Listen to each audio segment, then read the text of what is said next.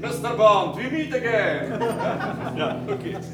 W kolejnym odcinku podcastu James Bond Team.pl witają Was Marcin Tadera, jamesbond.org.pl i Przemek Bartnik, jamesbond.com.pl. Rozkładanie Nie czas umierać na czynniki pierwsze. W poprzednim odcinku zakończyliśmy śmiercią Felixa Leitera i przenosimy się do Londynu, do siedziby MI6. Tak, tylko zanim do niej dojedziemy, Przenosimy się do Londynu? Tak, tak, tak. Dokładnie, to mamy moment, na który czekaliśmy i który znaliśmy już Oj, bardzo czekaliśmy. Chyba od pierwszych trailerów, mm, pamiętam. Każdy czekał na ten moment pojawienia się e, Aston Martina V8, który jest jakby nie było jednym z najbardziej lubianych aut w serii. Myślę, że poza Astonem Martinem DB5, który jest mimo wszystko, wiem, że nie jest to twój, twoje ulubione auto, ale mimo wszystko chyba jednak najbardziej rozpoznawalnym samochodem Jamesa Bonda, to zawsze w rankingach pojawia się jeszcze Lotus i przede wszystkim V8 z Living Daylights. W każdym razie w sumie ten, ten samochód jest bezpośrednim nawiązaniem do e, Living Daylights, ale on przypomina też bardzo ten, tego DBS-a z y, Tajnej Służby Królewskiej Mości. Tak. I to są dwa naprawdę pięknie wyglądające samochody. Bardzo, bardzo je lubię i wydaje mi się, że jeżeli miałbym robić swój taki ranking samochodów, to V8 byłby na pewno u mnie na drugim miejscu. Zaraz za DB5. Mhm. Nie za DB5, ale bardzo możliwe, że u mnie też byłby na drugim miejscu. Tak, też to jest przepiękne, przepiękne auto, pomimo ile, 30-40 lat na karku. Sylwetka jest fenomenalna. Mhm. I tutaj pamiętasz przy naszym poprzednim podcaście, w którym omawialiśmy sobie nasze oczekiwania i omawialiśmy trailery, które wyszły, tak mocno się zastanawialiśmy, y, czy to spojrzenie Jamesa otwierającego garaż, to czy to jest w ogóle jakieś przełamanie czwartej ściany, czy to w jakiś sposób będzie takim kolejnym nawiązaniem do w tajnej służbie królewskiej mości, kiedy Craig patrzy bezpośrednio w oczy, w oczy widza, ale chyba w, nie odczuwa się tego w ten sposób, nie? Nie, nie, nie, nie, nie. Ja też na to zwróciłem uwagę. E, tak więc jest to albo bardzo, bardzo subtelne przełamanie tej czwartej ściany, albo wręcz, nie wiem, przypadek. Wiem, że we wcześniejszym podcaście e, powiedziałem, że ja w przypadki nie wierzę, jeśli chodzi o produkcję filmów. Ale tutaj rzeczywiście to jest raczej tak subtelny niuans, że może oznaczać równie dobrze wszystko. Mhm. Na pewno świetnie sprawdziło się w trailerze, w klipach, więc myślę, że te, też o tym może myśleli nagrywając tą scenę. Natomiast no, tu jest kolejny bardzo szybki motyw w tym garażu, nie? Mamy otwarcie garażu, widzimy Astona, nawet nie widzimy momentu, w którym wsiada, tylko widzimy jak zamyka drzwi i już. I kamera leci na, na Londyn, do czego znowu też będę do znudzenia... Aczkolwiek wyjeżdża z tego garażu w bardzo e, efektowny sposób. Tak, to prawda. Mamy i fajny motyw muzyczny, bondowy motyw muzyczny i efektownie wchodzi w ten zakręt w, w garażu, więc tak, to jest jak najbardziej bardzo fajne. Natomiast później znowu wracamy do tych moich zarzutów z, z pierwszego odcinka tego podcastu, czyli pokazanie tego Londynu i dążenie do tej sceny, o, o której te, jeszcze teraz będziemy mówić, jest też takie super skrótowe. Rozumiem, że nie ma tutaj czasu na to, żeby pokazać jak James Bond jeździ Astonem przez cały Londyn, ale tutaj ta kamera, ona jakby pokazuje miasto, potem pokazuje budynki e, od góry i widać e, jak James parkuje przed nową siedzibą e, MI6 i to jest fragment, na który ja naprawdę bardzo czekałem w kinie i bardzo dużo sobie e, obiecywałem po tym fragmencie. I oczywiście to jest pierdoła, to jest e, drobnostka, natomiast podczas nagrywania tych scen w Londynie powstało nieprawdopodobne zdjęcie, które wykonała Nicola Dove, z którą zresztą e, miał okazję porozmawiać Piotrek Zając kulisy Bonda w ostatni czwartek, bodajże przeprowadzał z nią wywiad, więc nie mogę się doczekać, kiedy, kiedy się ukaże. Ale to jest fotoreporterka, która pracowała przez chyba 7 miesięcy na planie No Time to Die, zrobiła mnóstwo fenomenalnych zdjęć, a najlepsze zdjęcie, jakie zrobiła, było właśnie z tej sceny, kiedy James wysiada z V8 i idzie w kierunku siedziby MI6. Jak dla mnie to jest sesja zdjęciowa i to zdjęcie, które powstało, to jest jedno z najlepiej definiujących zdjęć postać e, Jamesa Bonda. Jest tyle gracji. Z tyłu masz tą V8.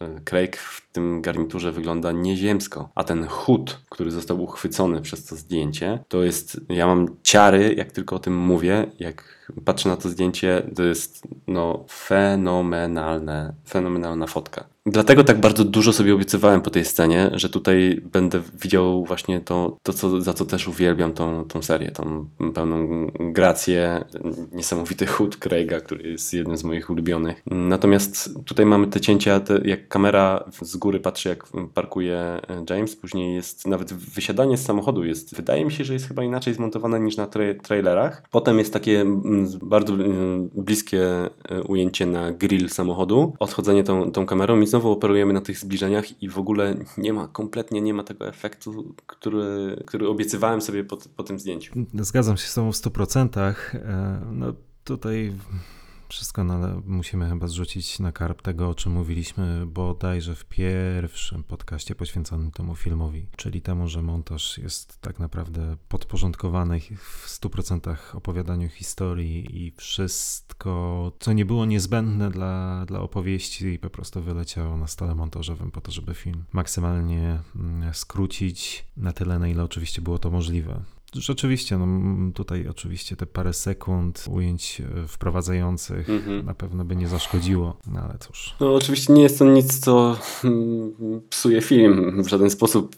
Pewnie zwykły e, widz, tak naprawdę nie taki maniak jak, jak my, na pewno by na to nawet nie zwrócił uwagi. Natomiast ja po prostu bardzo dużo sobie obiecywałem po tych e, materiałach z planu i jasne, zawsze można powiedzieć, że przecież zdjęcie z aparatu to nie jest to samo, co film kręcony kamerą i z sposób kadrowania i tak dalej, ale moim zdaniem ta scena naprawdę mogła wyglądać tak fenomenalnie jak na zdjęciu Nicoli Dołów. Każdym razie potem James przechodzi przez ulicę w stylu, w którym w ogóle tego nie widzę. A bardzo chciałem, żeby przechodził przez ulicę i tam jest kamera z tyłu, nie z przodu, w ogóle nie, też tego nie rozumiem, dobra. Ale wchodzi do, do, do siedziby MI6 i też mamy kolejny motyw bardzo dobrze znany z, z trailerów, kiedy James się przedstawia na recepcji. Natomiast nie wiem, to miało chyba wyjść bardzo zabawnie. Ja chyba przez to, że już widziałem to wszystko na, na, na trailerach, to nie zrobiło na mnie aż takiego wrażenia w, w kinie i, nie śmiałem się z tego jakoś zbytnio z momentu, kiedy strażnik, recepcjonista, czy jak go no tam nazwać, tak naprawdę nie wie w ogóle, kim jest James Bond. Bond się trochę przedstawia tak, jakby wchodził do siebie. Ja myślę, że, mm, że jest dokładnie tak, jak mówisz, czyli ten motyw się już po prostu opatrzył. I dlatego on, on już nie działa, bo on jest generalnie, to jest zabawna scena. To jest zabawna scena. Można oczywiście dyskutować, czy e, w momencie, w którym Craig po raz ostatni wypowiada te słowa, czy nie warto było jednak zrobić je bardziej klasycznie. No ale to już już tego się nie zmieni, e, ale motyw jest zabawny. Motyw jest zabawny i tak jak mówiłem, myślę, że, że on już nie działa dlatego, że już tyle razy go oglądaliśmy, widzieliśmy, że no cóż, no tak jest z gagami. No. Ale masz rację, w ogóle szczerze mówiąc jakoś zupełnie o tym nie pomyślałem. To jest ostatnie przedstawienie, jakie Craig wykonał w serii o Bondzie. Masz rację. I w sumie to, to, od razu też przypomniało, przypomniało mi jeszcze temat z, Jamajki, który pominęliśmy. Jak wsiada na e, motor do Nomi i się przedstawia, to mówi James, call me James. I nie wypowiada nazwiska, nie? Po czym Nomi dopiero mówi do niego Bond w, w pokoju. A on to kwituje tym hasłem Commander Bond, przecież wiesz. Tak jest. E, no ale dostajemy się w końcu do siedziby MI6. Tu zanim jeszcze wejdziemy do mm, pokoju M, to jest kilka nawiązań i fragmentów, które bardzo sobie cenię. Jedno to ubiór Nomi. To już obrazowałem u siebie na, na koncie na Instagramie w momencie, jak, jak wyszedł pierwszy trailer. Ona ma tutaj taką marynarkę, tak zwany, jest to taki styl safari jacket. I ona jest praktycznie identyczna, jaką Roger Moore miał na sobie w The Man with the Golden Gun. I to jest y, też fajny smaczek, bo po pierwsze, nie wiem, czy wszyscy to, to, to wyłapią, to jest to jest raz. Dwa, fajnie, że kobieta, agent, z którą oczywiście jak zawsze w internecie było mnóstwo kontrowersji, ma tutaj ubiór taki um, bezpośrednio nawią nawiązujący do, do Jamesa Bonda w postaci Rogera, Rogera Mura. To, to mi się od razu spodobało i tak samo w filmie uważam, że e, bardzo fajnie wygląda i że to jest fajny easter egg. No ja powiem szczerze, że tego nawiązania akurat e, nie zauważyłem. To mi kompletnie gdzieś umknęło. Mhm. To podeślę ci fotkę, bo okay. mam zestawioną Rogera i Nomi i według mnie to są naprawdę bardzo, bardzo podobne e, marynarki. Ale to nie ostatnie nawiązanie do, e, do Rogera. Aczkolwiek o tym może za chwilę, bo tu jest ten motyw, James wchodzi i od razu właśnie widzimy Nomi, jest takie przejście z nim przez, przez biuro, gdzie leci mnóstwo gagów. Każdy, który ich widzi, mówi double O e, i, i jest konsternacja, bo idzie dwójka agentów 007. To wyszło spoko. O wiele bardziej chyba mi się tutaj podoba ten moment przejścia do, do gabinetu niż, niż w sumie każdy inny gag związany z 007. Zgadzam się. Tak, tak, tak. Mówiliśmy mm, w poprzednim odcinku, że ten cały motyw tego, że Nomi zostaje nową agentką 007 to jest taka trochę skórka, która nie jest warta wyprawki i intencje twórców są jak najbardziej tutaj jasne, czytelne i zrozumiałe, ale w samym filmie to chyba tak naprawdę nie jestem przekonany co do tego motywu. Nie do samego faktu, że e, ktoś odziedziczył numer 007, że to jest kobieta. Okej, okay, z tym ja nie mam najmniejszych problemów, natomiast e, myślę, że stanowczo zbyt wiele uwagi poświęcono temu, temu motywowi. Ale tutaj rzeczywiście to jest moment, w którym działa to najlepiej. Bo w ogólnym rozrachunku e, temu poświęca się stanowczo za dużo miejsca w tym filmie. I rzeczywiście wydaje się, że jedyną osobą, dla której ten numer cokolwiek znaczy i bardzo ambi ambicjonalnie do tego podchodzi, jest Nomi. Z jakiegoś powodu, jeśli na Bondzie robi to jakieś większe wrażenie, to nie daje tego po sobie jakoś szczególnie poz poznać. I powiem szczerze, bo tych motywów nawiązujących do tego numeru 007, do przekazania tego numeru jest całe mnóstwo i myślę, że spokojnie można było znacznie lepiej ten czas wykorzystać. Mhm, dokładnie. I tym bardziej, że za chwilę to będziemy omawiać, bo jak tylko James wejdzie do, do pokoju, no to ten motyw dalej będzie wykorzystywany i zarówno w pokoju M, jak i w późniejszych scenach, gdzie jak tylko Nomi będzie na, ekranie, to wiadomo, że mhm. pójdzie tekst do 007. Nie? Dokładnie. I tak, jeśli chcieć być bardzo złośliwym, to można by e, stwierdzić, że numerowi 007 poświęcono więcej czasu ekranowego niż postaci Safina. to, to prawda. Ale jak wiadomo, złośliwość nie leży w mojej naturze, więc Możemy jechać dalej. No to skoro nie leży w twojej, to ja jeszcze tylko dorzucę, że można było poświęcić ten czas na napisanie lepszych dialogów w ogóle dla Nomi i może by e, w pewien sposób była bardziej zapamiętywalną postacią niż taką, która tylko i wyłącznie droczy się pod względem numeru 007. Dokładnie, bo, bo to jest coś, co w pewnym sensie pewnie miało budzić kontrowersje, ale to powinno się zostawić wyobraźni widza e, konkluzję, natomiast nie przypominać nachalnie o tym, tym e, mhm. na każdym, w każdym możliwym momencie. Dokładnie.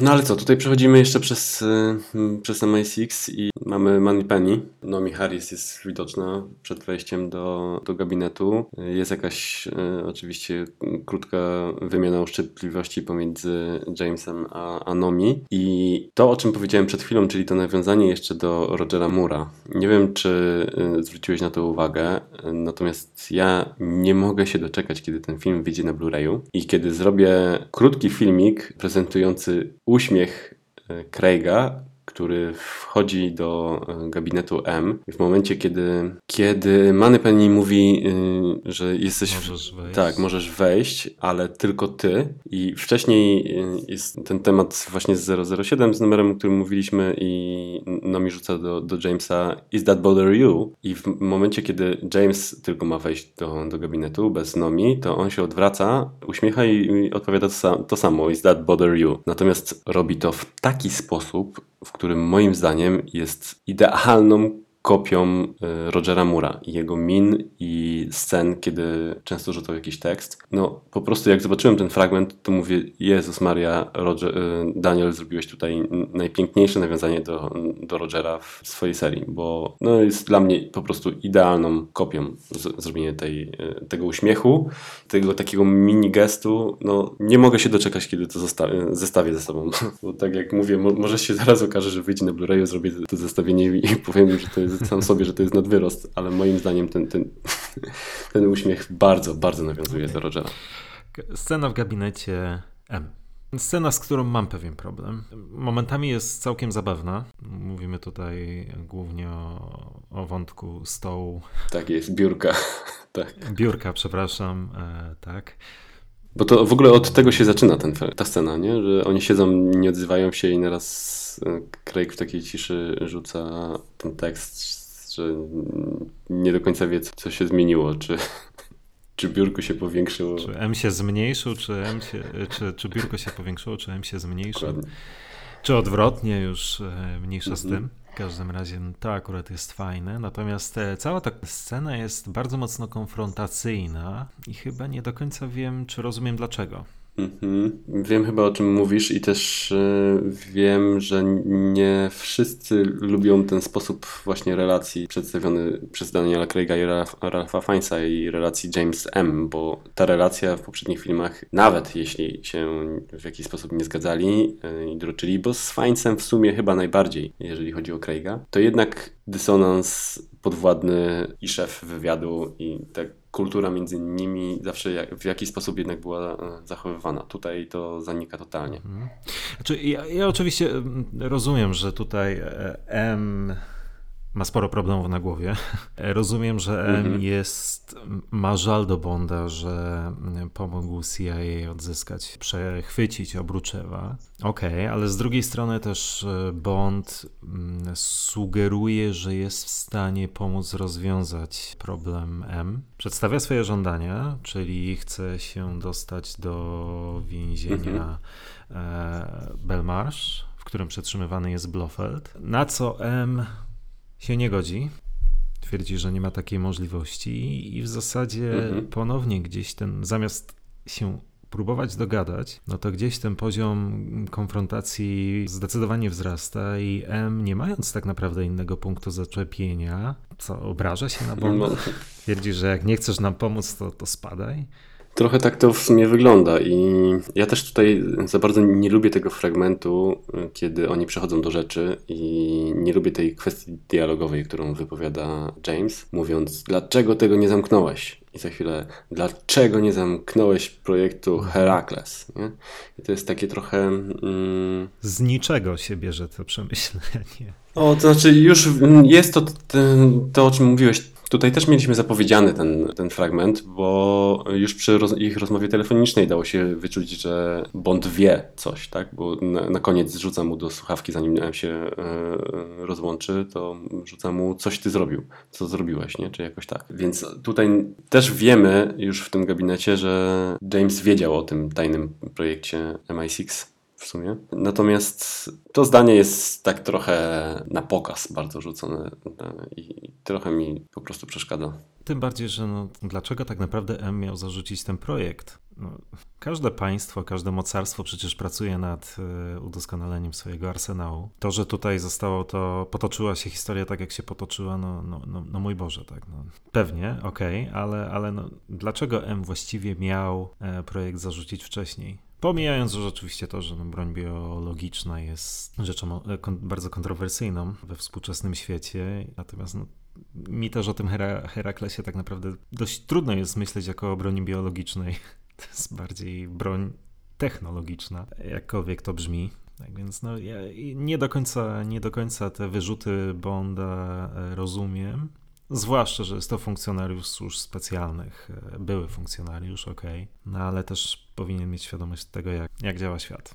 No, zgadzam się w 100%. Ja jeszcze wrócę tylko na chwilę do, do tej relacji między nimi. E, tak jak powiedziałem, wielu osobom mm, da się wyczytać na internecie, e, nawet w naszej zamkniętej grupie na Messengerze. Kasia chyba wspominała o tym, że nie, nie podoba jej się ta, ta relacja James M w, w tym filmie i że to jest taki jakby trochę brak szacunku dla szefa. Ja szczerze mówiąc nie mam problemu z tym, jak, jak tutaj wygląda ta ich relacja i pod względem żartów ja bawiłem się w tej scenie doskonale. Pod względem zarówno żartów, ten, tak. tak za, zarówno ten, to, tak, to. ten tekst o, o, o biurku, jak i o piciu M, bo to parsknąłem śmiechem na maksa, ale to w momencie jak powiedział, Boże, Boże, ale cię suszy. To jest w ogóle tekst, który ja widzę, jak tam siedzi zamiast Daniela Craiga, jak siedzi tam Phoebe Waller-Bridge i rzuca to, bo to jest no, wyciągnięte z jej stylu z, z Fleabag. I to jest fajne, ja na to liczyłem i tutaj to dostałem chyba najwyraźniej tak naprawdę w rozmowie Jamesa z M, czego w sumie najmniej się spodziewałem, bo byłem przekonany o tym, że będę słyszał Phoebe w, w głosie Nomi, że nada jeszcze po pierwsze fajnego charakteru postaciom kobiecym, po drugie y, rzuci fajne, fajne żarty, ale nie spodziewałem się jej aż tak dużego wpływu w tej rozmowie y, Jamesa z M. Jestem naprawdę zadowolony z efektu. Tak, tak, nie, jak najbardziej pod tym względem, pod tym względem zgadzam się w 100%. 100%. To jest e, rzeczywiście zabawna scena, to jest bardzo fajny poziom żartów. Tak więc tak, to jak najbardziej działa. Tak, i jeszcze wiesz co, jeszcze jedno mi się przypomniało. Nasze podcasty będą bardzo długie, ale jeszcze jedno mi się przypomniało. Tu jest też, jeżeli wymieniamy sobie tutaj też wszystkie nawiązania do filmów, to jest też bezpośrednie nawiązanie do Skyfall przed wejściem w dialogu. Jak już James wchodzi do, do pokoju, to Nomi rzuca do, do Moneypenny, zdaje sobie sprawę, dlaczego go postrzeliłaś. Aha. na co e, Moneypenny odpowiada, każdy próbował przynajmniej raz. Dokładnie. Więc to jest jedno. Później tak omówiliśmy sobie tą rozmowę z, z M i jest rzeczywiście ten fragment, który też fantastycznie ująłeś w słowa, czyli po prostu M się obraża. Żeby dopiec Jamesowi to jeszcze y, podnosi słuchawkę i mówi wezwij 007. I tutaj chyba jednak w małym fragmencie widać, że James jest trochę, trochę lekko wkurzony ale wychodzi. Natomiast jak Nomi wchodzi, to Ralph Fiennes taki podburzony tutaj wypowiada tą kwestię e, odnośnie tego, że powinna pójść do więzienia, przesłuchać, e, przeszukać całe więzienie i przeszukać, przeskanować samego nawet Blofelda. E, I tu Fiennes mówi to w doskonały sposób, bardzo mi się podoba, zawsze lubiłem tego aktora i tutaj też bardzo fajnie gra. Natomiast Nomi tutaj też rzuca tekst jakby wprost od Phoebe Waller-Bridge, który chyba jako jeden z nielicznych mi się nie podoba i jakoś y, nie wiem dlaczego, ale wkurza mnie to, jak ona odpowiada Sir, y, I will take my gloves, nie? że zabiorę rękawiczki. No może to kogoś tam śmieszy, na mnie jakoś nie zrobiło to takiego wrażenia, jak myślę, że powinno y, zrobić, bo zakładam, że to jest na tyle przetrzymany fragment, że chyba czekasz na wybuch salwy śmiechu w kinie. Ja się nie śmiałem jakoś. Nie, to, to rzeczywiście, jeśli to miał być gag, to, to nie jest śmieszne, natomiast nie jest to coś, czego sobie nie wyobrażam, żeby nie, nie padło w prawdziwej rozmowie. I jeszcze tylko a, a propos tej konfrontacji, czy konfrontacyjnego tonu e, rozmowy Bonda z M, to warto też zauważyć, że fajny jest moment, w którym ta konfrontacja gdzieś się wycisza, czy tonuje e, w momencie, w którym e, Bond informuje M o śmierci Felixa Leitera. A, dobrze, że przypomniałeś ten fragment. Tak, zdecydowanie. Co jest fajne, tutaj też bardzo fajnie, fajnie zgra. Ten krótki tekst, że miałem dużo szacunku dla Leitera. Fantastycznie. Mhm. Tu jest y, znowu to, o czym mówiliśmy, czyli fantastyczna dla mnie gra miną, mimiką. Tutaj y, zarówno od strony Daniela, jak i od Ralpha Fiennesa. Rewelacyjnie jest to pokazane, bo po, po Jamesie tutaj widać, że to jest coś, co go naprawdę, naprawdę ruszyło i że zginął jego przyjaciel i on to kwituje takim jednym gestem, miną, ale no, to widać, że, że to jest dla niego ciężkie, natomiast reakcja M e, jest też fantastyczna, bo on nie tylko tutaj sam mówi, że darzył, darzył Feliksa wielkim szacunkiem, ale też myślę, że w 100% zdaje sobie sprawę, ile znaczył dla Jamesa. I to widać. Tak. To widać i to jest świetnie, świetnie nagrane. Bardzo dobrze, że przypomniałeś o tym, o tym fragmencie, bo to jest jeden z, jedno z rzeczy, których e, od razu na to zwróciłem uwagę i bardzo, bardzo mi się podobało.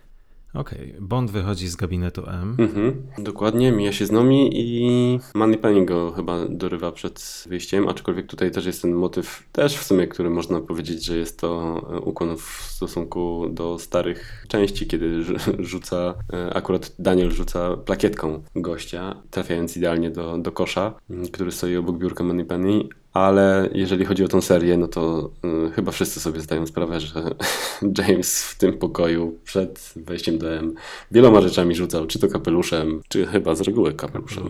Tak. ale bardzo często i, i, i, tutaj jest trochę mm, w pewien sposób też takim nawiązaniem ten rzut. Z całą pewnością, tak, tak, tak, jak najbardziej. No ale Moneypenny go dorywa przed wyjściem i stamtąd przenosi się akcja do Q. No i najważniejsze pytanie, jakie mam do ciebie? Mhm. Czy to te same drzwi? Tutaj się śmiejemy i słuchaczom tylko przypomnę, jeżeli ktoś nie słyszał naszych przewidywań i obaw związanych z, z tym filmem przed jego premierą, to w poprzednim podcaście Marcin zasugerował, że Safin odwiedzi Q i miał 100% racji, miałeś 100% racji w stosunku do tych drzwi, bo rzeczywiście Q ma wejście e, do domu, okazuje się, że to nie jest takie typowe wejście, jak, jak też się obawiałeś i pytałeś, kto ma wejście do domu przeszklonymi drzwiami, ale to jest widać, tak, widać, że Q miał tam sporo zabezpieczeń i to, jest, Tak. to są któreś drzwi z, z kolei. Natomiast ta szyba w tych drzwiach i w sumie chyba te drzwi to są dokładnie te same drzwi, które widzimy w, sceny, w scenie w Norwegii, kiedy Safin odwiedza dom Madlin. No i chyba spełniła się nasza obawa. Co prawda to nie rzuca się aż tak w oczy chyba i nie myśli się o tym podczas oglądania filmu, ale ja dzięki tobie już myślę e, i to jest niesamowita oszczędność, jaką zrobili wykorzystując te same drzwi. Tak, budżet filmu wynosi 300 milionów dolarów minus nie wiem, 150. Dokładnie. Jeżeli ktoś tutaj będzie pytał o jakiegoś super speca od oszczędności, to trzeba e, szukać kogoś, kto pracował przy No Time to Die, bo najwyraźniej jest kilka rekwizytów, które można użyć w kilku scenach. Niepostrzeżenie. Prawie niepostrzeżenie. Tak. No dobra, ale widzimy wreszcie e, mieszkanie Q. Mhm. Fajne, w ogóle fajne jest to przejście, to przejście do tej sceny. Ta, jak widać go przy tych garach, jest tam taka śmieszna muzyczka i później ten widok Jamesa w wideofonie. To jest bardzo, bardzo komiczne. Mhm, tak. Bond wchodzi do. Bond z Moneypenny wchodzą do mieszkania Q nieproszeni, ewidentnie. Bond rzuca, rzuca hasło, że, że się stęsknił. No, Q jest zajęty przygotowaniami do przyjęcia gościa. Mhm. Co też jest warte omówienia, nie? Tak mi się wydaje, bo y, ja naprawdę się zdziwiłem, że w Polsce w jakiś sposób mam wrażenie, że postarali się ukryć ten fragment, że Q jest y, homoseksualistą. Znaczy, gdzieś na pewno to w natłoku emocji pewnie wielu osobom umknęło. Tym bardziej, że e, no, polski język jest na tyle specyficzny, że tu, z tłumaczenia tego się nie da wywnioskować. E, To, to w oryginale pada kwestia, że on będzie za, nie wiem, bodajże 20 minut. Natomiast no, nie dało się tego e, zgrabnie przetłumaczyć. Żebyśmy się dobrze zrozumieli, myślę, że mówię w imieniu nas obojga, to absolutnie nie jest rzecz, która, która budzi jakiekolwiek kontrowersje dla nas. Nie, Tak, jasne, Q, że- Q jest gejem, podobnie jak Ben Whishaw jest gejem, prawdopodobnie z tego to wynika. Oczywiście, że tak. No, Nie mamy z tym najmniejszego problemu. Natomiast jest to ciekawostka, bo jest to mm, subtelna, ale otwarta deklaracja, której się nie spodziewałbym. Mhm, mhm. Tym bardziej, że rzeczywiście, no, jeśli ktoś się skupia na napisach, a nie wsłuchuje się w tekst, no to tutaj też ludzie najzwyczajniej w świecie mogli, mogło to umknąć. Mhm. Tak, ja w ogóle nawet mnie to umknęło, szczerze mówiąc. O ile dobrze pamiętam, to ty mi powiedziałeś po, po seansie Mhm, i ja w tak. ogóle się nawet nie skapnąłem. A to jest fajne i, i w stosunku do Bena Wishawa świetnym zabiegiem. Tak, ukłon w jego stronę najprawdopodobniej nie ma, chyba tutaj nie ma żadnego drugiego czy trzeciego Mhm. dna. To jest prawdopodobnie po prostu skorelowanie postaci Q z aktorem go odgrywającym. Tylko tyle i aż tyle i absolutnie Mhm. nie powinno budzić większych kontrowersji. Dokładnie. No ale kontynuując tą scenę, jest tutaj też, ona jest cały czas trzymana w, w luźnym klimacie i strasznie fajne jest to, że widzimy te koty Q w końcu. Dwa koty, które ma na utrzymaniu. Fantastyczny tekst Craiga, który rzuca, czy zdaje sobie sprawę, że już produkują takie Tak. futrzane. Zgadza się. Jest turbo śmieszne. No i nadal fajnie, fajnie się ogląda ich re- relacje. Fajnie, że tu mamy wszystkich i Moneypenny, i Q i, i Jamesa. Motyw wykorzystywania Q do, do szukania jakichś tam informacji jest w serii o Craigu chyba non-stop wykorzystywany i nadal się dobrze na to patrzy. Tu jest też e, całkiem sympatyczny ukłon w kierunku Skyfall. Piaskownica. Piaskownica, tak, jak wiemy, bardzo kontrowersyjny jest wątek w Skyfall, w którym Sylwia udaje się przejąć kontrolę nad systemami MI6 przez to właśnie, że, że Q podłącza jego laptopa do sieci, tak naprawdę sieci agencji. Natomiast tutaj no, widać, że wyciągnął wnioski i potem jak usłyszał, że, że pendrive mógł być potencjalnie wszędzie, no to stwierdził, że podłączy go do, do piaskownicy, czyli do wyizolowanego środowiska i tam, tam go sprawdzi. Ale to jest fajne nawiązanie, jak najbardziej. Mhm. Bardzo fajne i w sumie ten tekst ogólnie też jest bardzo zabawny, bo Q myśli o tym, że ten pendrive mógł być wszędzie, w sensie w przeróżnych laptopach, nie wiadomo u kogo i tak dalej. Natomiast myślę, że Daniel Craig ma, to znaczy James Bond ma na myśli zupełnie inne miejsca, mówiąc, że był wszędzie. bo był wszędzie. Na myśl. Obruczew mógłby, myślę, że spokojnie opowiedzieć o miejscach, w którym był ten pendrive.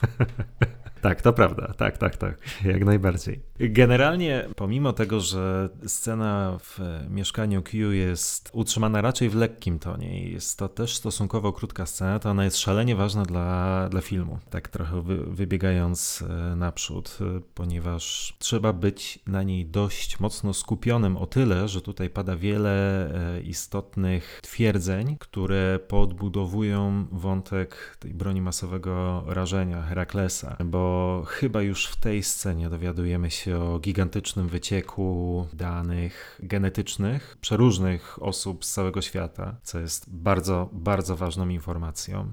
Tak, bo początkowo e... myślimy, że tam jest, są dane tylko agentów Spectre. Okazuje się, że tutaj jest to wiele więcej kodów DNA. Mm -hmm.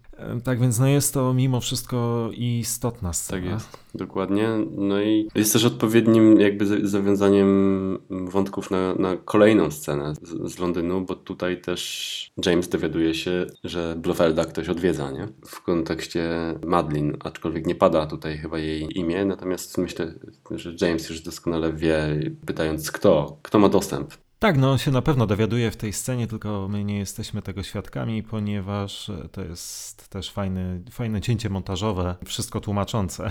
Widzimy spacerującą. Tak jest, przechodzącą przez ulicę. Mhm. Tak więc my jako widzowie nie mamy już teraz wątpliwości, kogo miał na myśli Q. Dokładnie tak. No i tym płynnym sposobem my też przechodzimy do kolejnej sceny. No i tutaj mamy kolejną naprawdę ważną scenę. No i widzimy wreszcie Safina w całej okazałości, mhm. który siedzi w gabinecie Medlin. Po pierwsze, ważne ujęcie, w którym Safin zawija jakąś serwetkę włos Medlin, mhm. co oczywiście będzie miało znaczenie w, w trzecim akcie. Dokładnie. No to opowiadaj, jak ci się podobał Safin w takim razie, w tej scenie?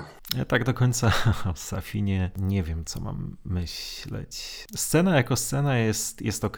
Jest, tak jak mówiłem, to jest bardzo ważna scena mm, dla całego filmu i dla zrozumienia postaci Safina przede wszystkim. Abstrahując już od sugestii na temat znajomości Safina trujących roślin, abstrahując już nawet od tego, jak ta scena napędza dalszą fabułę, to myślę, że tutaj jednak jest to scena, której chyba nie można nie doceniać, ponieważ ona jest moim skromnym zdaniem kluczowa dla zrozumienia postaci Safina. Safin nie ma co ukrywać. Safin się nie udał scenarzystom. Znaczy myślę, że wszystkie opinie, wszystkie recenzje podkreślają to samo, że to jest postać, która, która nie została należycie w scenariuszu napisana i brakuje jej e, może trochę osobowości, z całą pewnością lepszego wytłumaczenia motywów podejmowanych działań. To znaczy, oczywiście, że wszyscy rozumieją, że pierwszą motywacją dla niego było zniszczenie organizacji Spectre w odwecie za zamordowanie rodziny. To jest akurat e, proste, jasne i czytelne. Natomiast cały wątek, który zostanie później wyjawiony, dotyczący chęci użycia czy wykorzystania Heraklesa w taki, a nie inny sposób, no jest już bardzo mocno niedopisany. I tutaj możemy się tak naprawdę wyłącznie bawić w spekulacje. Moim zdaniem nie ma lepszego wytłumaczenia jak to, że po prostu Safin jest, jakby to ująć? Trzecioplanową postacią, nawet nie taką ważną jak... To też, to, to my w innym miejscu już o tym też mówiliśmy, że no Safin, czy generalnie czarny charakter, który w tym filmie pojawia się, no bo wymaga tego konwencja i wymaga tego napędzania akcji, natomiast pewnie gdyby się dało, to w ogóle pojawiłby się na ekranie pewnie przez 2-3 minuty i film zupełnie na czym innym się skupia. Tak więc jest to poniekąd wytłumaczenie tego, dlaczego tej postaci tak mało miejsca poświęcono, bo on nie jest tak naprawdę tutaj najważniejszy, ale film na tym cierpi, czy odbiór filmu i to jest chyba jedna z większych bolączek tego filmu. Natomiast ja zmierzałem do tego, że scena jest e, w gabinecie Medlin jest o tyle istotna, że ona nam pokazuje Maleka jako osobę po prostu psychopatyczną. Na co moim zdaniem wskazuje ten fragment, który Malek odkrywa karty, mówiąc, że w jego przekonaniu uratowanie komuś życia, czy darowanie komuś życia łączy ze sobą te osoby. Mm -hmm, to jest mm -hmm. wytłumaczenie dla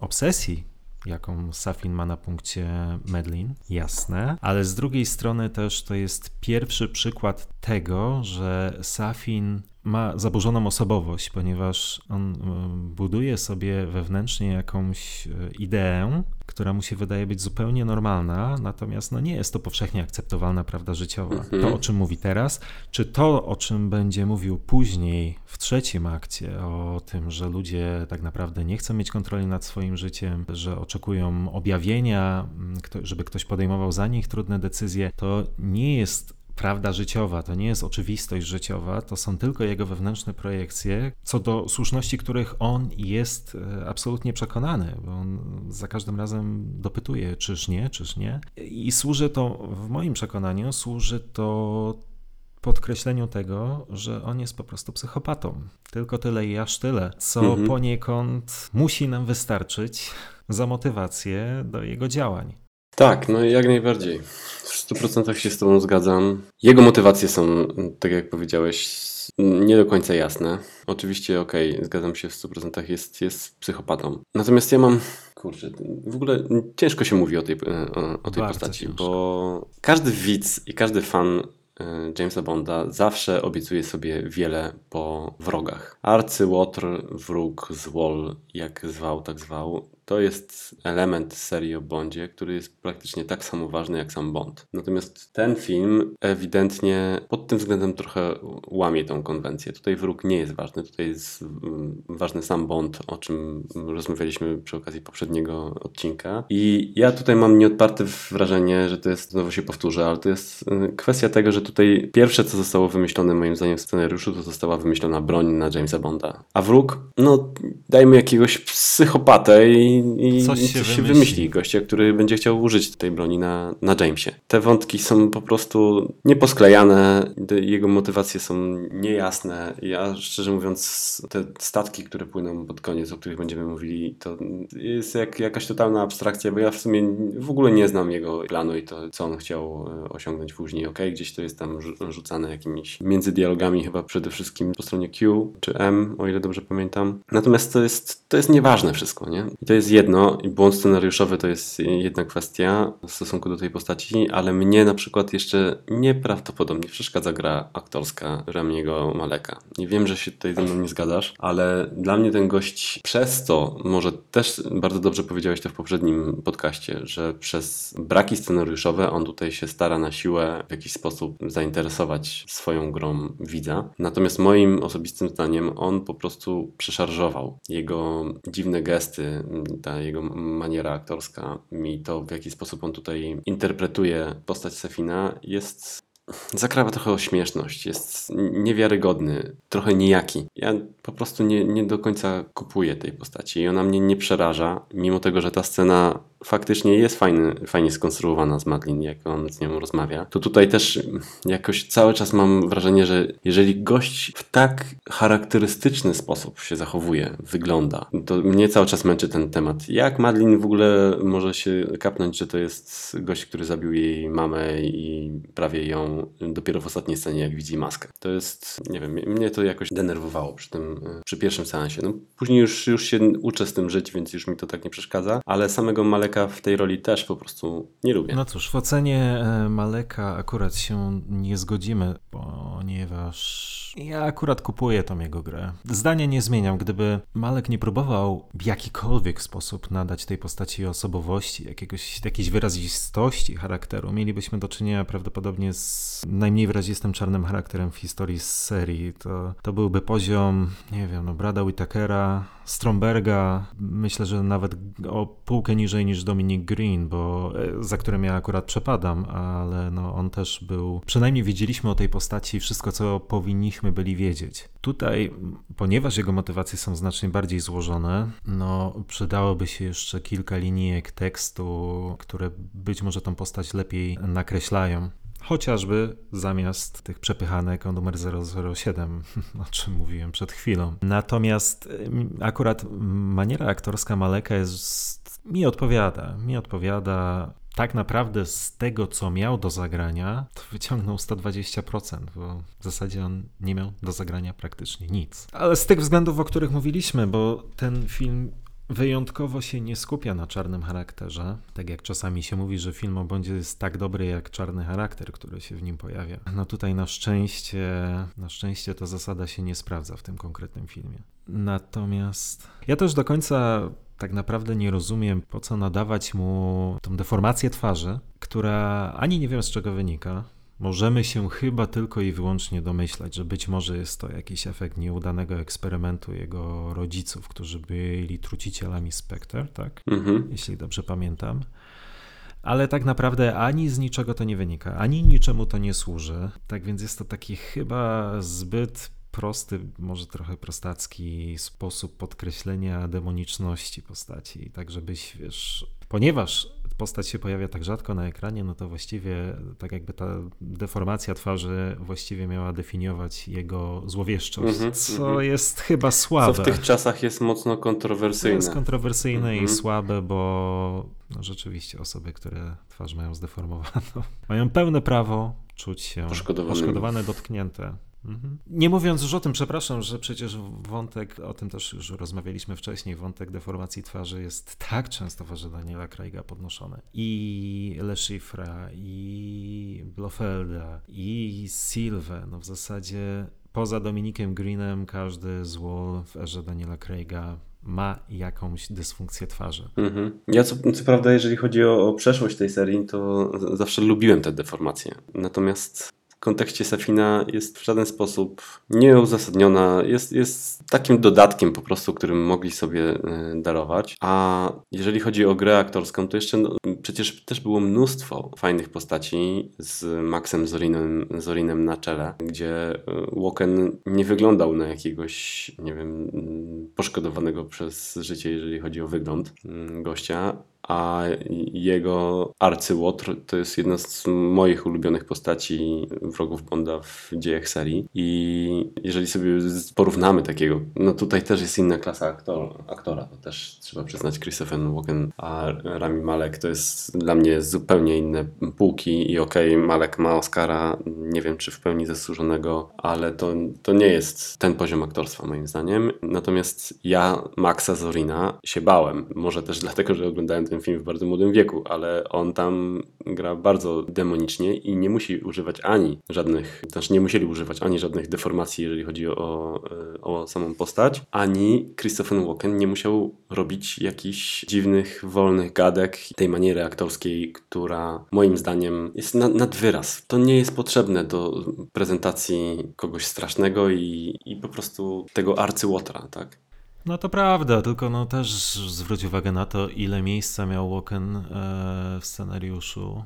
No tak. I jaką historię mu przede wszystkim nakreślono. Mhm, no i przede wszystkim pozwolono mu na mm, ekspresję tej swojej psychopatyczności, gdzie tutaj Malek po prostu nie ma tego do zagrania. No nie ma, Malek ma trzy sceny w tym filmie, to prawda, ale jak wiemy, są aktorzy, aktorki, które e, tak krótki okres w filmie są w stanie lepiej e, wykorzystać, a moim zdaniem ani scenariuszowo, ani aktorsko postać Safina tego nie, nie gwarantuje temu filmowi i jest to mm, najsłabszy element tego filmu, moim -hmm, zdaniem. Mm -hmm. No, jedyny plus jest taki, że te braki motywacji, historii i tak dalej, i tak dalej, jeśli chodzi o Safina, z czym się generalnie zgadzam, one są niedopisane, ale przynajmniej w tym scenariuszu są. Gdzieś w tym scenariuszu są. One są trochę rzeczywiście mało czytelne, no ale są.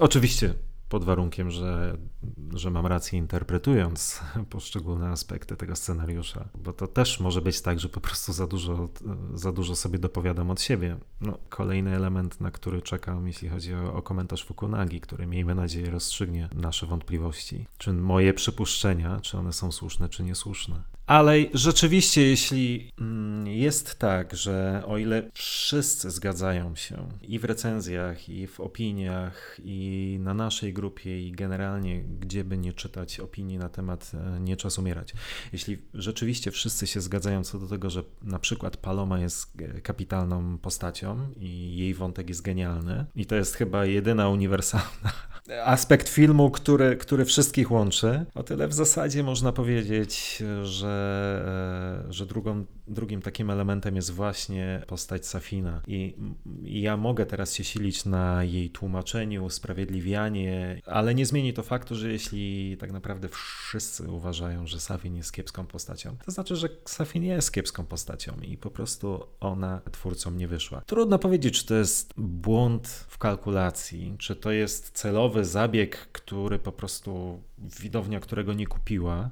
Zobaczymy, zobaczymy. No jest e, pewne, że to jest kolejny punkt, gdzie ten scenariusz trzeba było ścieśniać i skracać, ale Hmm. W książkach Fleminga tak naprawdę Fleming stosował zawsze bardzo fajny motyw na przedstawienie postaci, a mianowicie o e, swoich wrogach z reguły dowiadywał się wszystkiego, co, co powinien wiedzieć mniej więcej na początku książki, zwyczajowej scenie odprawy UM. M nakreśla Bondowi kierunek działania i z reguły w tym miejscu e, poruszany jest wątek czarnego charakteru, który jest po prostu przez Fleminga dość mocno z reguły rozpisany. Wszyscy, czy zdecydowana większość wrogów Bonda w powieściach Fleminga ma bardzo rozbudowaną historię i osobowość, którą my poznajemy już w tych początkowych scenach odprawy UM. I kiedy Bond wyrusza w misję, a przecież książki Fleminga się wybitnie skupiają na postaci 007, to tak naprawdę my już wiemy o tych przeciwnikach wszystko, co powinniśmy wiedzieć i mamy już pewne wyobrażenie w głowie na temat, na temat tych postaci. Tak więc ja rozumiem, że film Nie czas umierać skupiał się również na Jamesie Bondzie, natomiast no pytanie, czy nie warto było jednak te kilka linijek tekstu, nawet nie samemu Safinowi dopisać, ale być może, e, nie wiem, innym postaciom, które rozmawiają na jego temat, tak żeby te jego motywacje były jednak trochę bardziej czytelne, czy nie budzące wątpliwości. Mhm. Dokładnie, bo to też się o to rozchodzi, że dodaliby kilka fajnych scen, jak, jak choćby to zawsze było robione w starych filmach z, z czasów Shona Connerego powiedzmy, kiedy widzieliśmy tą bazę złego już, już gdzieś na początku i widzieliśmy jak on zawsze kogoś uśmierca, jakiegoś swojego podwładnego, który był albo nielojalny, albo popełnił błąd i tu jest albo jakaś zapadnia, e, albo jakieś porażenie prądem przy stole, czy cokolwiek, ale takie rzeczy zawsze wzbudzają w pewien sposób ten, ten postrach. Tu okej, okay, mamy tą scenę na początku, która jest fenomenalna. Tak, ale ta scena na początku, jeśli w kontekście motywacji postaci, tłumaczy ją tylko połowicznie. Dokładnie. I to akurat w tym e, elemencie, który jest jasny i oczywisty. Dokładnie. A, a gdyby jeszcze właśnie poszły takie motywy przerażające, powiedzmy, w trakcie trwania tego filmu, jak nie wiem, choćby wysyła gdzieś Primo, albo, albo nie wiem, zabija Primo za to, że jest słabym przeciwnikiem dla, dla Jamesa, co też wydaje mi się, że byłoby na plus e, co do tego filmu. No. I ja jeszcze tylko jeśli chodzi o niedopisanie postaci Safina, to jedna rzecz, która mi szczególnie uwiera, bo o ile można sobie dopowiadać coś na temat jego motywacji, można sobie, wiemy coś na temat jego historii, traumatycznych przeżyć e, z dzieciństwa, okej, okay, to wszystko gdzieś w tym scenariuszu jest. Natomiast nie ma w scenariuszu, ale przynajmniej mi to musiało trzykrotnie umknąć, nie jest chyba dopowiedziane to, dlaczego albo jakimi środkami dysponuje Safin, że udaje mu się przechwycić plan Spectre tak bardzo skuteczny sposób, że tak wiele o tej organizacji wie. Ja nie rozumiem tego, czy Safin jest członkiem organizacji Spectre, która mści się na tej organizacji od wewnątrz, czy nie. Dobra, wiemy, że jego rodzice byli trucicielami Spectre, byli członkami tej organizacji, ale czy, nie wiem, to jakby z definicji również jego uczyniło członkiem Spectre? Czy to jest jak, jak organizacja mafijna? No chyba nie. Tej informacji akurat mi bardzo brakuje, ponieważ no nie wiemy tak naprawdę skąd Safin e, ma środki, żeby całą tą operację zorganizować. Natomiast to, czy on jest członkiem organizacji Spectre, czy działa zupełnie z zewnątrz, no to jest, to jest problematyczne i ja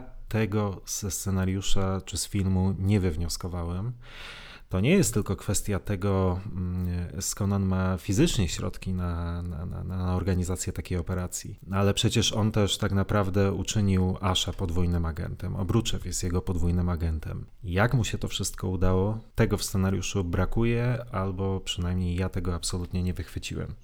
Dokładnie. Jeszcze będąc osobą tak psychopatyczną, za którą nie wiem, jak można by pójść i skąd ma tyle zajebistych wtyk, żeby zarówno infiltrować MI6, CIA, czy choćby Spectre, a może przede wszystkim Spectre. Dokładnie tak. Tak więc to jest w pewnym sensie błąd scenariuszowy. Ja e, oczywiście zakładam, że to jest decyzja świadoma. Być może na zasadzie wytłumaczenie tego zajęłoby nam za dużo czasu, albo nie jesteśmy w stanie wymyślić nic przekonującego, w związku z czym po prostu ten temat przemilczymy. Nie wiem, no jedna z tych dwóch e, ewentualności musi być, musi być prawdą, ale tego brakuje. Tak, ale tutaj chyba nie wiem, czy jeszcze e, chcemy coś mówić więcej o, o Safinie, o tej, i o tej scenie z Madlin, ale tu powiedziałeś coś, co jest idealnym momentem do przejścia do kolejnej sceny i rozmowy Jamesa z M. Bo tu jest właśnie taki skrót zastosowany, który właśnie tak jak teraz powiedziałeś, że y, jakieś skomplikowane rzeczy i takie tam i tutaj rozmowie Jamesa z M jest użyty właśnie taki fajny tekst, w którym e, oni tutaj coś mówią. Już nie pamiętam, jak dokładnie idzie ten, ten dialog, ale M mówi do Jamesa, jakby e, opowiadając o tym wirusie, o jakimś tam tutaj psychopacie, czy tutaj coś tam, i mówi: No wiesz, usual things. I tak jakby nie rozwijając tych, tych właśnie motywacji bohaterów, czy tam dlaczego tutaj jest jakiś, e, jakiś zwol. No, no wiesz, no, standardowo, ty już 20, 25 raz to robisz, więc no, po co ci więcej motywacji, nie? Pewnie, masz rację, masz rację, ale najwyraźniej e, tym razem się to nie udało to założenie nie było najwyraźniej trafione, skoro e, no, wszyscy zgodnie twierdzą, że ten, ten, ten przeciwnik wy, wy, wymagałby lepszego napisania. Dokładnie. I jeśli mówimy o, przejściu do tej sceny rozmowy Bonda z M na ulicach Londynu, e, to ja tylko chciałbym jeszcze zwrócić na jedną rzecz e, uwagę, bo scena w gabinecie Medlin jest oczywiście o tyle istotna dla rozwoju fabuły, że tutaj Safin zmusza Medlin do podjęcia decyzji o zabiciu Blofelda, szantażując ją, że jeśli tego nie zrobi, -hmm. no to zabije osobę jej -hmm. najbliższą. I tutaj też chciałbym zwrócić uwagę na to, jak e, twórcy sprytnie nadal odwracają uwagę widza. Mówiliśmy o tym tak, w poprzednim podcaście e, kiedy jest scena, w której M pyta się, gdzie jest 007, i cięcie montażowe przechodzi na e, Jamesa Bonda i tutaj jeszcze jakby odwraca naszą uwagę od tego, że tym 007 jest tak naprawdę ktoś inny. I tutaj mamy e, bardzo podobny zabieg, ponieważ Medlin twierdzi, że wszystkie osoby, które były mi bliskie już nie żyją, więc nie jesteś w stanie mi niczym zagrozić, na co Safin, na co Safin mówi, e, ale to nie jest prawda. Czyż nie? Isn't it? I cięcie na Jamesa. I jest cięcie na Jamesa, mm-hmm. e, co odwraca uwagę widza jeszcze przez chwilę. Bo tak naprawdę nie o Jamesa chodziło. Bo tak naprawdę nie o Jamesa chodziło, tylko chodzi o Matyldę. Ale to też jest taki bardzo sprytny zabieg ze strony twórców. Bardzo fajnie, a to jest tak naprawdę już trzecia zapowiedź tego, co się wydarzy za chwilę w Norwegii. Dokładnie tak. Dokładnie tak. I do, dobrze, że e, do tego wróciłeś, bo to jest rzeczywiście bardzo fajny zabieg i ten film jest pełny tego typu motywów. I, a, ale akurat tutaj to wychodzi mm, świetnie, bo tak naprawdę naprawdę ten wątek dziecka był bardzo skrupulatnie ukrywany, mimo tego, że były plotki, y, nawet ja unikający spoilerów gdzieś tam coś y, o tym słyszałem, to nie wiedziałem do końca, jak to zostanie y, rozegrane. I tutaj w ogóle kompletnie moja uwaga została odwrócona i ja w 100% myślałem, że Safin tu ma na myśli Jamesa. W moim przypadku to odwrócenie uwagi jak najbardziej się udało. Mhm. No i super. No dobra, wspominaliśmy już, wspomniałeś już o rozmowie M z Bondem, która ma miejsce na ulicach Londynu nad brzegiem Tamizy. Mhm. Tu też lubię ten motyw wypomnienia Jamesa M. Madeline, naprawdę? Że to jest jakby nie było, to jest strasznie głupie, nie? Że Madeline ma dostęp tylko do, do Blofelda i że to jest jedyna pani psycholog, która może z nim, z nim rozmawiać. Wydaje mi się, że jednak jakoś te koneksje tych bohaterów w Spectre powinny coś takiego może wykluczać, aczkolwiek tu jest to wytłumaczone, tak, że on z nikim innym nie chce, nie chce rozmawiać. No okay. Tak, jest to wytłumaczone. Mhm. Tak więc jest to, no ja to rozumiem w ten sposób, że jest to na jego wyraźne życzenie, a ponieważ, o czym nas informuje za chwilę Tanner, jest, e, Blofeld jest najcenniejszym źródłem informacji, jakie, jakie posiadają, no to mimo wszystko podejmują z nim e, grę, umożliwiając mu kontakt z Medlin, bo to jest na zasadzie albo się czegoś dowiemy, albo się niczego nie dowiemy. Tak więc ja akurat z tym nie mam problemów. Znaczy, ja nie mówię, że mam, mam z tym jakiś problem, tylko lubię, jak James to wyciąga i wypomina, że wydaje mu się to głupie, tak? I to rzeczywiście jest tak de facto mm, dosyć dobrze wytłumaczone, tak jak powiedziałeś, mhm. ale lubię, że od tego zaczyna się ta rozmowa. Zresztą tutaj w ogóle każda scena y, dialogowa między Craigiem a Finesem jest, jest fajna mhm. i tutaj też y, lubię ten moment nad, nad tamizą. Nawet to, to Usual Things to też lubię, aczkolwiek no, to jest takie mocne pójście na skróty i jakby trochę wyciągnięcie właśnie tego, że tak, wiemy, że nie powiedzieliśmy tutaj wszystkiego, ale no, musicie sobie jakoś z tym, z tym poradzić i fajnie, bo to jest taki też w pewien sposób przełamanie czwartej ściany, bo tak naprawdę ten tekst jest zrzucony do nas. Mhm. Fajnie, że pojawia się tutaj Tanner. Miło go zobaczyć jak zawsze. Mhm. Bardzo lubię Rory Kinnera tak. w tej roli i super. Spodziewałem się tak naprawdę, że będzie go więcej trochę w, w, tym filmie, ale no. Nie, myślę, że na szczęście jest tyle, ile powinno być. Zaznacza swoją obecność, ale nie przytłacza. Podobnie jak reszta ekipy MI6. Mhm, dokładnie. To jeszcze na co y, koniecznie chciałem zwrócić uwagę i myślę, że też sporo osób to, to wyłapało, to podczas tej rozmowy z M w tle cały czas leci kolejny ukłon w stosunku do y, Johna Barego mm -hmm. i ścieżki z Tajnej Służby i Królewskiej Mości. Tutaj mamy ten fenomenalny motyw muzyczny, jak nie najlepszy w ogóle z, ze ścieżki z On Her Majesty's Secret Service. I tu jest ten, ta muzyka z, bodajże ze sceny y, pościgu na nartach. Nawet chyba chyba, e, o ile dobrze pamiętam, utwór na ścieżce dźwiękowej się nazywa Ski Chase i tam jest ten taki charakterystyczny dla tego filmu motyw, który no po prostu jest jednym z moich najbardziej lubianych fragmentów muzycznych w dziejach serii.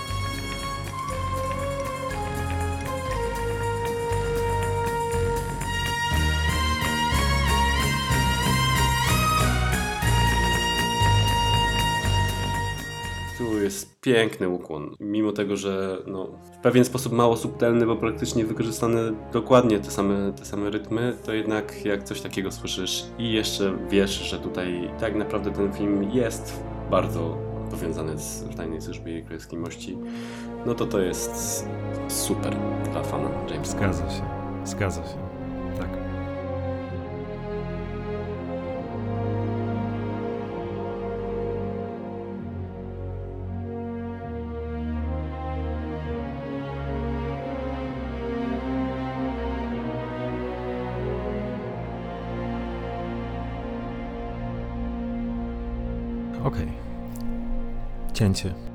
Jedziemy dalej. To już w tej scenie Bond zostaje przywrócony do służby, dobrze pamiętam? Chyba tak, chyba tak, bo właśnie tak naprawdę w ogóle ten utwór y, nowy, nawiązujący do w Tajnej Służbie Królewskiej Mości jest nazywany Dobrze Cię jest mieć z powrotem. I tak, to jest ta scena, w której tutaj zostaje z powrotem przywrócony do, do służby i też tutaj ta relacja z M już wygląda inaczej. I tak. Już widać taką współpracę między nimi, co jest też fajne. Zgadza się. Przenosimy się chyba, o ile dobrze pamiętam, z powrotem do gabinetu M. I tu jest też fantastyczny gag, przy którym po prostu, jak tylko sobie przypomnę, to już śmieję się na, na maksa. Kiedy u M jest już więcej osób e, i naraz wchodzi Moneypenny razem z, z Q i Moneypenny próbuje uprzedzić Q, że środku jest James, natomiast nie, nie zdąża go odpowiednio na to przygotować i Q udaje takiego zaskoczonego i pyta, jak tam kawał czasu cię nie widziałem, co, co u ciebie słychać i tak dalej. I uwielbiam to, jak Ralph Fiennes tak. mówi, a skądś pieprzyć, wiem, że u ciebie mieszka. I to też mi przypomina jeszcze ten tekst, o którym nie powiedzieliśmy podczas rozmowy M z, z Jamesem. Też bardzo lubię ten fragment, kiedy M się dopytuje Craiga, skąd to wszystko wie. Kto nad tym pracuje? My, czyli kto? I jest tylko takie spojrzenie Craiga, a M tu krytuje. For fuck's sake. For fuck's sake. Tak, słowo na F w serii o Bondzie to też jest rzadkość, warto podkreślić. Dokładnie. Dlatego nas tak cieszy. Dlatego nas tak cieszy. Okej, okay, tutaj M informuje wszystkich o tym, że przywrócił Bonda do, do czynnej służby. No i tutaj... I co chwilę mamy te wtrącane mm, uwagi. Nomi. 00 ile? Jaki numer, nie? Tak, i tutaj to już jest wręcz bym powiedział nudne. Dokładnie. Ona to fajnie odgrywa. Ja tutaj absolutnie nie mam nic do Lashany Lynch, ale to już jest, to już jest przesada. Dokładnie tak. Tym bardziej, że wtrą- wtrąca to w takich momentach, w których no, teoretycznie powinno to śmieszyć, bo toczy się gadka o ważnych rzeczach, a dla niej jest ważny ten numer, co też Mhm, podkreśla to, co mhm. mówiłeś. Ale chodzi trochę małostkowo. Tak, przez to wychodzi trochę dokładnie tak, jak powiedziałeś. No ale lecimy do więzienia. Po drodze jeszcze rzucamy, jest pewna pierwsza nić porozumienia pomiędzy Jamesem a, a Nomi, kiedy James podrzuca trop. Nomi mówi o Loganie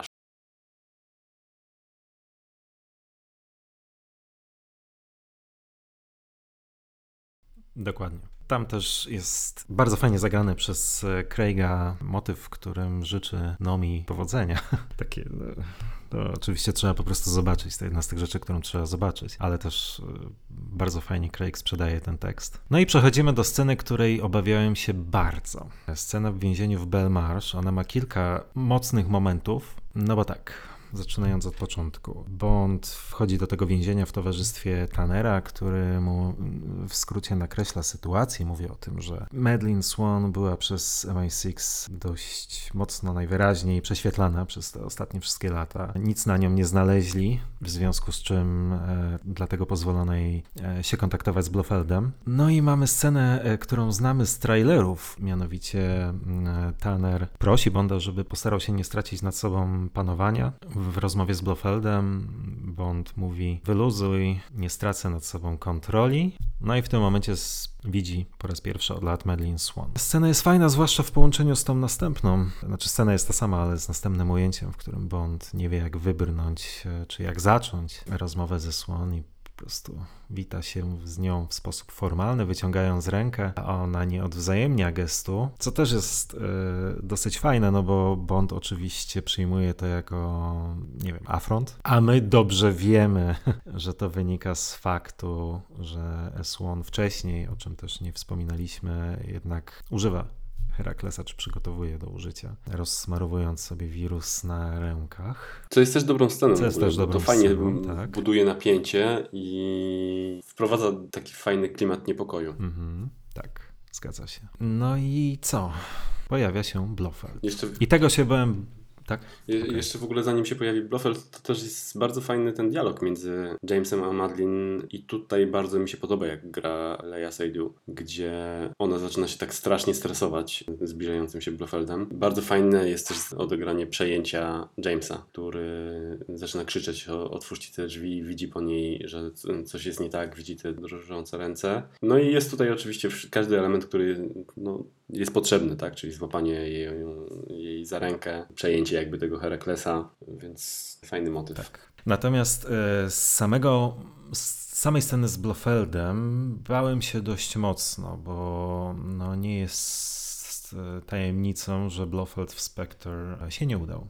Uważam, że to jest źle napisana postać. Już abstrahując od, bo to moglibyśmy pewnie przez kolejną godzinę debatować na temat ich koneksji, quasi koneksji rodzinnych. Tak więc, że nawet abstrahując od tego, no Blofeld w Spectre moim zdaniem się nie udał. Bałem się jego powrotu. No i cóż, uprzedzając fakty, bałem się niepotrzebnie, ponieważ ja absolutnie uważam, że scena w więzieniu w Belmarsh jest e, fantastyczna. Tak, to prawda. I ten dialog między nimi jest znacznie, znacznie lepiej napisany niż w Spectre. Oj, Fantastycznie tak. się zaczyna. W ogóle też zaczyna się z takim jajem i przytupem, bo przecież w momencie, kiedy e, Craig robi tą swoją minę i mówi Blofeld, mógłbyś mi pomóc.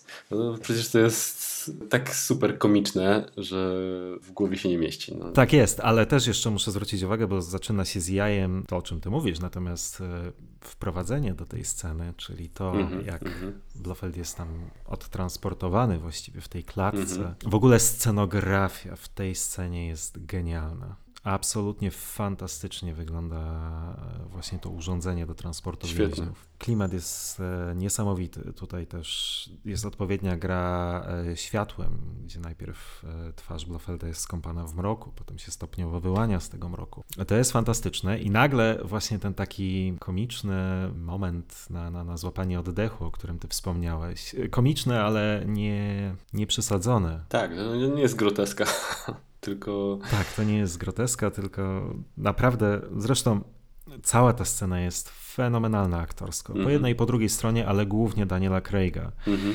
Jego e, mimika, jego gestykulacja, kiedy mówi, jeśli ty pomożesz mi, to ja Mhm, złapać ich. Takie fajne gesty dłońmi robi. Naprawdę Craig w tej scenie jest e, bezbłędny. Dokładnie tak. I tutaj montażowo też jest fantasty- fantastycznie rzucany raz ekran jakby za lustra weneckiego, gdzie widać Nomi i Tanera. Świetnie jest zmontowana ta scena i tak jak mówisz, to ten wjazd Blofelda, to jest cały, i ta muzyka taka tutaj narastająca, to jest budowanie napięcia mega fajne i naraz właśnie pysz, e, mógłbyś mi pomóc, nie? Świetne, świetne i później ten dialog między nimi e, bardzo fajnie na, nagrany, mimo tego ja początkowo i w sumie przy okazji nagrywania poprzedniego podcastu powiedziałem, że zapytałeś mnie, czy Blofeld odkupuje swoje winy, z, czy Christoph Waltz odkupuje swoje winy ze Spectre. Powiedziałem, że nie, że dla mnie to jest ta sama mm, dokładnie kwestia, jak w przypadku poprzedniego filmu. Po trzech seansach stwierdzam, że to nie jest może coś, co po czym powiem, wow, po tej scenie to jest mój ulubiony Na Blofeld. pewno. Na pewno nie, ale ten dialog wyszedł między nimi naprawdę bardzo fajny. Jest bardzo fajna dynamika, fajna, mimo powrotu do kukania e, Blofelda, to nadal dobrze się to ogląda i o wiele lepiej jest napisany ten dialog niż w tych końcowych sekwencjach w Spectre. To jest, to jest właściwie przepaść. Przepaść. Tutaj nareszcie czuć między tymi bohaterami jakiś rodzaj napięcia emocjonalnego, czego kompletnie nie było w Spectre, a co tamten scenariusz próbował na nas wymusić. Mm, Ale to głównie w warstwie deklaratywnej. Natomiast napięcia między nimi nie było żadnego, mm, a już na pewno nie takiego, jakie, na jakie liczyli e, twórcy Spectre, kiedy wprowadzili wątek ich e, koligacji rodzinnych. Tutaj jest to zdecydowanie lepiej poprowadzone. Też oboje aktorsko mają więcej do zaoferowania i do zagrania. E, Craig oprócz tego, o czym mówiłem wcześniej, mm, czyli tej fantastycznej gestykulacji, on też świetnie tutaj gra głosem. Kiedy najpierw tak w taki ożywiony sposób mówi to, o czym ty mówiłeś, czyli witaj Blofeld, zastanawiam się, czy może nie mógłbyś mi pomóc i tak dalej, i tak dalej, wyjaśnia sytuację. I w pewnym momencie, kiedy mówi, ale to wszystko w pewnym momencie się zepsuło, tak bardzo mocno zniża głos. Fenomenalna gra aktorska Craiga jest w tej scenie. Zgadza się. Waltz mu tutaj też w miarę dorównuje, w sensie nie ma przepaści między Craigiem a innymi aktor- aktorami, jak to się często zdarza w tym filmie. No, super. Jestem, jestem na tak i jeżeli za pierwszym razem mm, jakoś nie, nie czułem wielkiej sympatii do tej sceny, tak teraz się to zdecydowanie zmieniło. Też chyba pomogło mi, pomógł mi nasz poprzedni podcast, bo ja do końca nie czułem aż tego napięcia takiego między Jamesem a nim, o którym teraz mówisz i y, o którym rozmawialiśmy przy okazji poprzedniego podcastu, kiedy powiedziałem, że nie do końca czułem to, tą kwestię rzucenia się z duszeniem Blofelda, czy naprawdę aż tak go wytrącił z równowagi. Ale to, co wtedy powiedziałeś, że jeżeli się zastanowimy nad tym, co on mu powiedział i jak to do niego dociera, no to, no, no to fakt, no.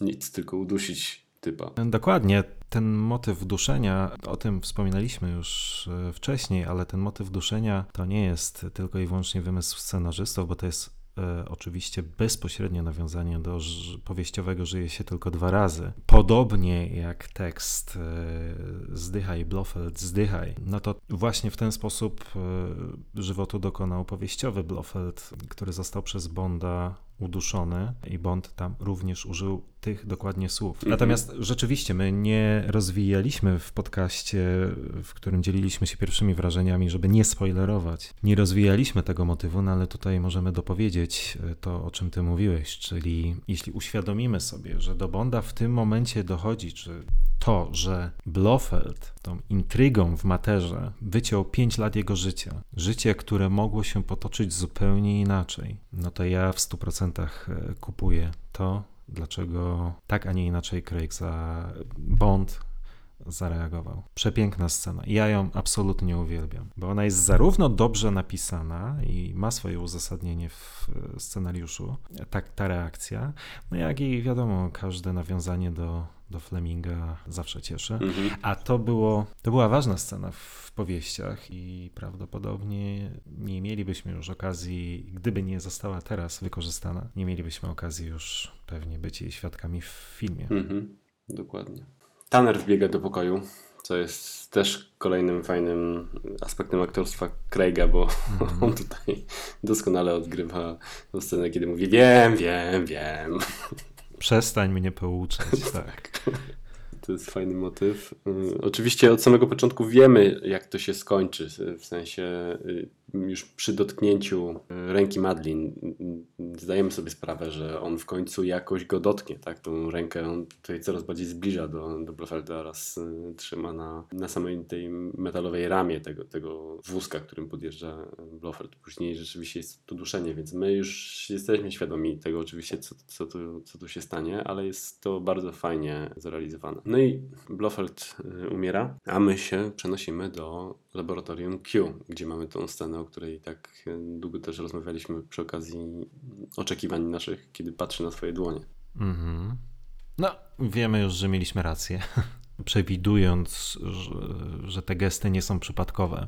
No i w tej scenie wreszcie dowiadujemy się wszystkiego, czego powinniśmy się dowiedzieć na temat natury Heraklesa. No to jest chyba dobry moment, żeby ostatecznie się rozprawić z tym wirusem, z motywem.